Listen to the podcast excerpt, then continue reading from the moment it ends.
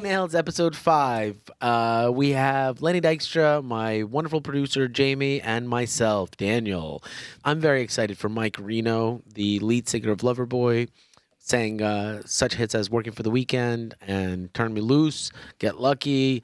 The guy is um, very, very, very humble, uh, which is rare for somebody who's had such meteoric success and uh, has such great commercial success.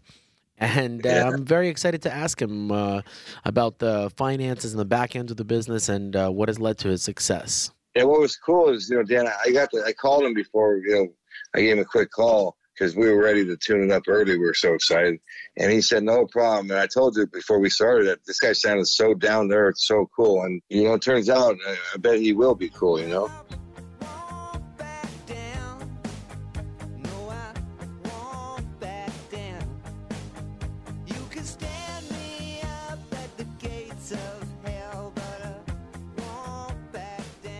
Mike, I'm hanging with you boys today. How you doing? Mike, what's going on, bud? Love the energy. What's going on? Welcome to Pawning Nails. I'm Dan, my producer Jamie, and uh, you got a little guy named uh, Lenny Dykstra. You ever heard of him? Hey, Lenny. Oh, you bet I heard of him. He, he's so bad he could be in a rock and roll band, man. Yeah, that's right, man. It's a total I badass. Don't. I'd Everybody- love being one of those just to be a fly on your wall, man. That'd be for everybody uh, for everybody that doesn't know we have a very special guest uh, usually we have a lot of controversial people that do a lot of bad today we have a very very good person who's been successful for the better part of uh, 30 plus years mike reno the lead singer and frontman for loverboy mike what's going on Um, you know what? I'm hanging out here, getting ready to do some shows, leaving in a couple days for uh, Nashville. We're playing the Ryman Theater. Can you believe it? That's the Grand Ole Opry, man. Oh, The old Baptist church. Can't wait. where where are you at Then right over now to- Huh? where are you at Yeah. right now Tennessee. That's Tennessee, man. Yeah, Nashville, Tennessee. We're going to be there on Thursday night. Then I'm playing in uh, Waukegan, which is just uh, north of Chicago, on uh, Saturday night. We just we're always playing somewhere. We do about 75, 80 shows a year. wow Wow, That's, that's, uh, a lot. That's uh, that's very very impressive, Mike. Um, you know this show, Pawning Nails. We're um, we're in the back of a pawn shop. We film live, and one of the things that we really touch up on is money and uh, money uh, and how people make money. And a lot of people are fascinated with entertainment, and especially somebody like yourself who is. Um, how do I say this? A professional. And uh, we've we me and Lenny and Jamie we were kind of fascinated on it as to um, what is it like to be a professional musician and what is it like? I mean, to, in my head, I feel like you're just killing it out there. What is it like to have to do 70, 80 shows? Is it because you love it? Is it because you need it? You know, talk to us. Well, after this, after selling 60 million albums, you know, we're not doing it because we need it. We're doing it because that's all we can do for crying out loud. If we don't do that, we got nothing to do. I got to do it. It saves my life. It's it's a it's a part of me inside.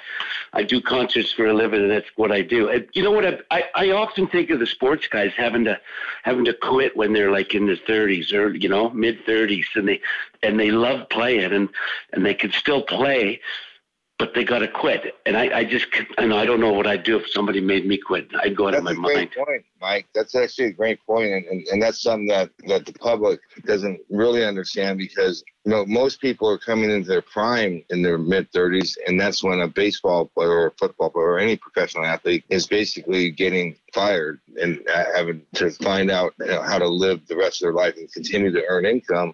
So um, I knew I should have been a fucking rock and roller. You know that? Lenny, you gotta, you gotta, you need, you have to be very talented to do that. It's the only thing that uh, you're missing in the music industry. But Mike, all joking aside, um, is it so? It's purely the love of it. You're saying that you're you're on the road. You're how many for to do 75 to 80 shows realistically? How many days a year are you out there? well, we're out there 150 days of the year. We take a few months off around Christmas. We're off still now, but we'll be uh, back at it this weekend, and then we'll be playing all over the place. We're doing an '80s cruise at the beginning of March, which is a sellout, and there's going to be every band you've ever heard of on this tour, and um, you know, and then after that, I'm doing a whole week in New Orleans, being a, a special guest musician. You know, symposium. Supposed to talk, to tell stories and sing some songs. I, I always got something to do, which is great, because Awesome. without something to do, man, I'm, I'm I get a lot of trouble. Yeah, bro, that's right, man. With nothing to do, it's called boredom. But boredom leads to doing things like drinking and other things, and and Yeah.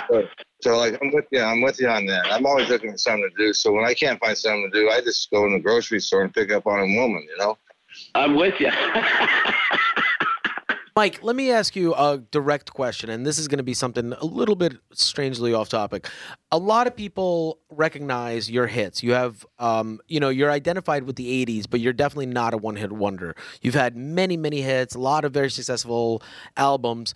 Um, if someone were to use one of your tracks, what does it cost to use uh, your uh, or rights. And I know you might say, well, I don't know, my business manager, but come on, Mike, this is Lenny Dykstra's podcast, and Lenny's known to be honest. So, what what does it cost to use one of these amazing tracks?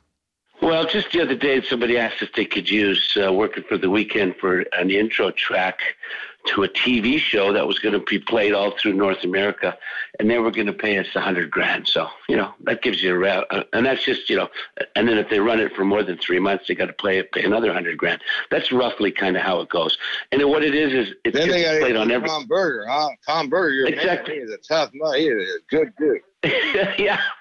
How much how much of the money uh, what is the percentage of the money does the the star actually make? And believe me, I'm not trying to get into your business. The reason why I'm talking about this is you know Taylor Swift and a lot of people are talking about how the music is not owned by the artists and the artists are um, kind of at the whim of the studios. And I think that you are one of the generations that are before all of this. And I wanted to hear what your perspective is as to the fairness. And I, I like that we're using a hundred thousand because a hundred is a round number, so you know the the fans will actually know how the breakdown is. Run us through it if you feel comfortable. Well, let me give you an example about uh, Taylor Swift. When she was talking about that, she was calling it from the patio of her summer home in Rhode Island on the beach. So let's not feel too bad about that. It- no, as far as it goes, it, it, there's, there's a bunch of different ways that it goes out there. I'll give you an example. When we first signed the record deal, Right. we had a, a deal with Columbia Records, and we had one of the best deals out there. It was equivalent to like a Michael Jackson deal, which he had a fabulous deal. So what happens is if your song like Working for the Weekend Right. is played from the album, um, it's a 50-50 split with the record company and the band. But if you re-record the same song and pay for the recording yourself and release that new recording, which we do quite often, then we get 100% of the money. That's just a you know, rough estimate. That's unbelievable. You know that So interesting. That's so interesting. I knew that it was going to be something. So that's one of the reasons why bands keep re-releasing and re-recording it, so that they refresh the rights. Exactly. If you re-record, you got the hundred percent of it. Really, and and, I, I don't mean this in a negative way, but in the beginning, um, when record companies were signing bands and taking fifty percent of all their publishing and stuff, it was kind of about the same as a, a, a deal with the mafia. Kind Yeah, of vibe. predatory. Predatory. I See- made a difference. I know what it's like. No, uh, Yeah. I mean we joke we joke about this, but it's very very fascinating to people who don't know about this. And you guys wrote your own songs, or did you not write your own songs? I actually did not look this up. I'm asking you honestly. Well, we wrote our own songs, and that's kind of why we're still, you know, feeling good about everything. Because when you write your own songs, that's kind of where the lion's share of the money is in Right. record royalties over the years, and it goes forever. I can pass that on to my family when I go, and they can pass it on to their family when they go, and it's kind of like the gift that keeps on giving, That's just like the clap. yeah, yeah, you know, hey, hey, Mike, Lenny's you ears guys, perked you right are a up. little, Yeah, you're a little old. You guys are a little older now, but see, so to avoid that clap, see, when I was playing baseball, is I, I would take. I was always ahead of the curve. I would take five times the, the prescribed dose of uh, amoxicillin every day. Uh-huh. So that was like having a sniper at the end of my cock. But Mike, I'm, I'm, writing, I'm writing this down, Lenny. Yeah. Uh, no way possible Mike Mike is actually would- writing the lyrics to his next song. What about what about when you got when you got when you got much better not better but bigger when once you know a few albums came under the belt uh, did you have a lot of people trying to give you songs and say, "Hey guys, what, what do you think about this?" Did you ever go down that road? Because I know that a lot of stars eventually they get a little tired, or I, I don't even know what happens. No, absolutely. Everybody's always trying to throw songs at you. But you know what? It's kind of a good thing. It's like buying a pitcher on your team that can pitch and, and put everybody out. If we get a couple of hit songs, the whole thing progresses into the next level. You get a couple of extra hit songs on an album, no matter who wrote them, and your album sells five, six million copies. It's way better than selling a five hundred thousand. So you got to of- find, speaking- yeah, speaking you got, to load the, you got to stack the deck. Yeah, speaking of albums, we got to talk about this. We got to talk about your obviously your your 81, you know, Get Lucky. There's a great story behind it, and I want to make people aware that if they're not aware, but this is like one of the most awesome stories ever. And okay, this is the one where the, the leather pants, and you know, you got your finger behind the, the little red button, and no one knew who was in them pants. And it turns out, I guess the pants were so tight that no one could actually fit in them pants. And so it turns out that the, the famous photographer uh, David Kennedy, who shot you know the Dylan and Springsteen, so nobody could squeeze into the pants. So you had to put his 13 year old Tamara in in there, right? How did you know that, lady? That is exactly true. But I don't tell everybody that because I don't want to let them down. The, I, I don't want like uh, um, girls to think they were staring at a girl's butt. You know what I mean? That would be. No, it's just so great though, man. How you guys made it happen. Well, a lot of times when they come up with these album designs, we're on the road playing concerts and stuff, and we don't really get a chance to see it until somebody's done it. So what happens? They the guys ask, "So what do the guys wear?" And the guy says, "Well, the, the guy guys wear like leather. The guy wears red leather pants." So that was the idea there, and then the hands forming the "Get Lucky" signal, you know, behind behind the butt behind the butt. That was pure genius. It went down as in one of the t- it's in the top 1,000 album covers of all time, which is to me, I think, a fabulous thing. Awesome, awesome. Yeah, well, that I mean, you guys sold. I'm back into finance in a second. Let Danny get back into finance. He's a financial guy. I'm more. yeah. So, but real quick, that album, that album, Get Lucky sold. What? I mean, two million copies. I mean, And then we went to America. I think it sold two million in Canada alone. right. Then it went into America, and we sold so many copies, the record company didn't even uh, know how to keep up with it. We cut them with to me real quick. down. I have one more question. Bob Seger, Yeah. he's my man. Dude. Bob Seger's a badass. I think he's badass. How was it touring with him? Well, Bob Seger is a badass. He sold loads, loads of records. He cut most of his biggest records up in Canada. So Yeah, I'm Canadian that's too. kind of- I'm in. I'm in the. I'm in the. I'm in the club. So Dan, take it away with the finance. No, Lenny. I mean, Lenny. I think that I think that there's a lot of very interesting stories, but um, I think that we have limited time with Mike, so I really wanted to ask him some of the things that maybe some of the fans would like to know. Um, Yeah, because they don't know. Because I don't know. I want. I'm interested too to understand how this financial stuff works. You know. well, a lot of people, a lot of people uh, look at the '80s bands as something that, um, like I said, keep one one hit wonder. What was the success? What is the reason for the success that you and your bandmates have been able to stay together, look past some of the egos that destroy bands, and you know, make sure that you guys keep a coherent family in order to basically eat together? It's a good question, and I'll tell you exactly what it was for us. When Paul and I, the guitar player and I, I'm the singer, when we put the band together, we looked for people, and we took a lot of time. It took two years for us to find the right group of people that we knew would be able to stick together. And to top it off, we made everybody equal members when it came to getting paid. So everybody was responsible for everybody else. Nobody ever wanted to drop the ball because if you drop the ball, the whole thing tumbles. And if you're getting the same amount of money as the next guy, you want to stand up and you want to make it work. That's very Wow. interesting. Now, how old uh, how old were you when you made this conscious decision to build this business? Because that's what you did. You know, you you you said, okay, well, we're going to build a business, and we want to make sure that we grow it with the Ralph Foundations. How old were you when you made this decision with your band, with uh, Paul, the guitarist? 24. Only twenty four And I don't know. I don't know where it came from, to be honest with you, other than the fact that I wanted this band to stay together, and I knew that a lot of times money gets in the way. The pitcher gets more than the center fielder. You know what I'm saying? It shouldn't be like that. It's no, a it definitely should. You're right. How many total? How many total bandmates do you have? There's uh, five of us. There's five, and each one has an exact equal one fifth, twenty percent share. Correct? That's correct. The only thing that's different is when the, if a guy spends a bunch of time writing the songs, he gets, you know, he gets the record royalties more so than the the other guy. Wow, that's But that's, you know- unbelievable. what happens now? You said, you know, what if if I pass away? What happens? Let's say you have five guys, and to make a band, you need your five and one passes away or two passes away, you're not going to have their kids up there, you know, doing their thing. What is the mechanism that's set up to make sure that the other guys are not affected by this person's death? Well, here's what happened. We lost a band member in the year 2000, our bass player, Scott Smith, and we still pay his family an equal cut. Just so, That's awesome. and that's just the way we decided to do things.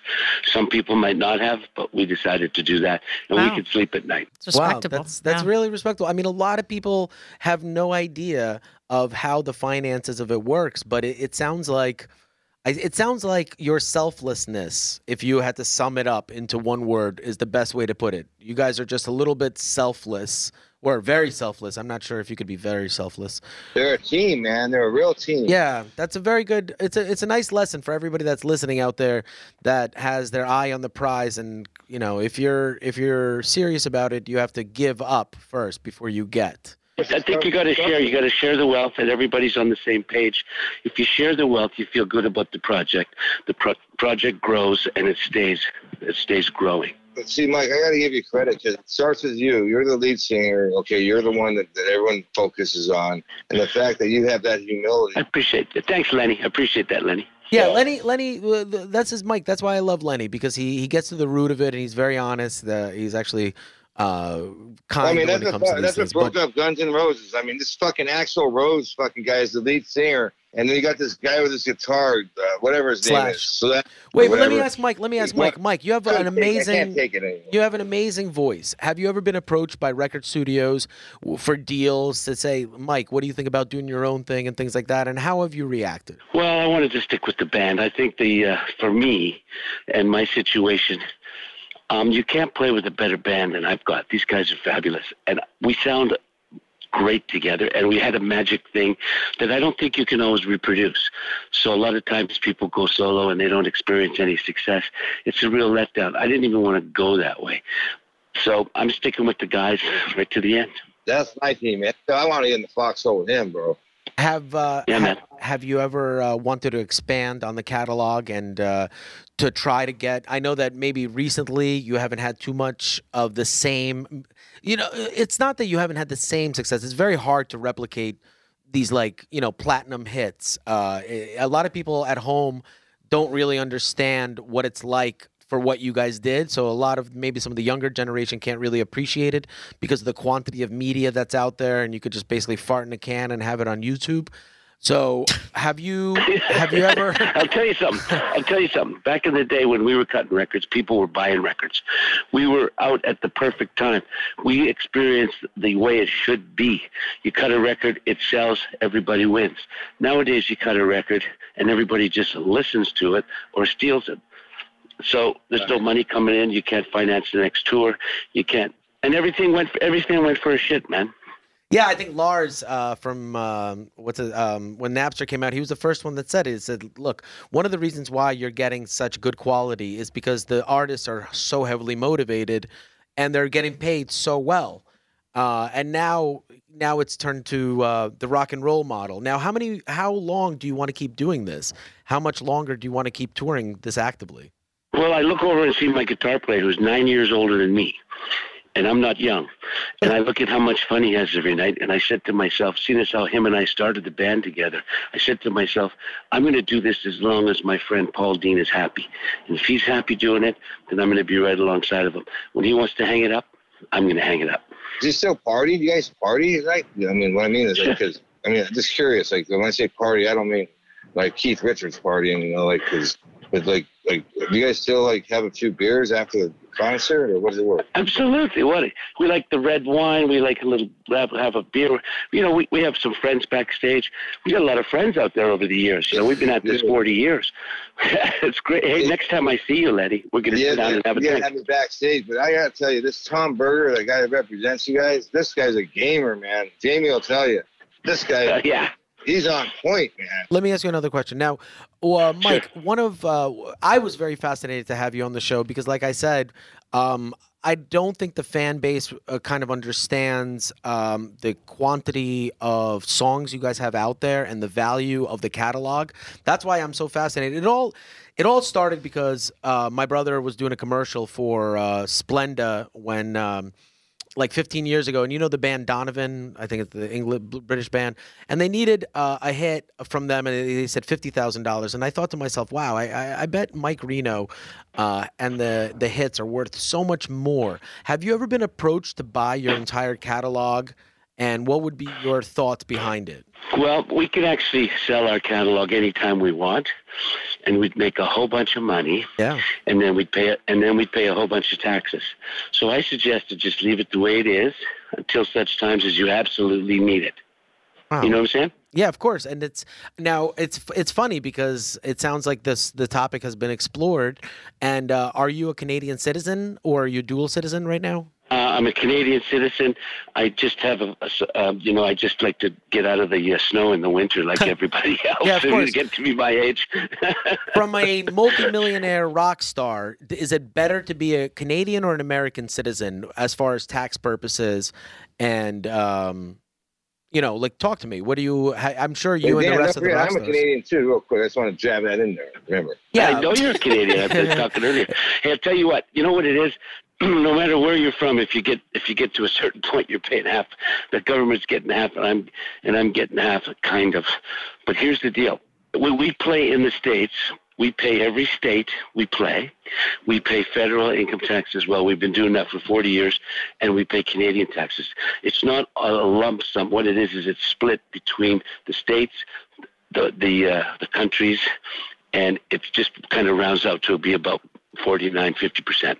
Hey, Dan. And you Dan, can't get you can't get away from it. Dan, let me throw in something because he made a very, very interesting point there. Dan, what they did in baseball is they started making us pay uh, income state taxes everywhere we played. So if we played the Reds in Cincinnati, we had to pay taxes in in Cincinnati in, in Ohio. It's funny they they made you guys do that earlier. They didn't bring that on until the late uh, '90s.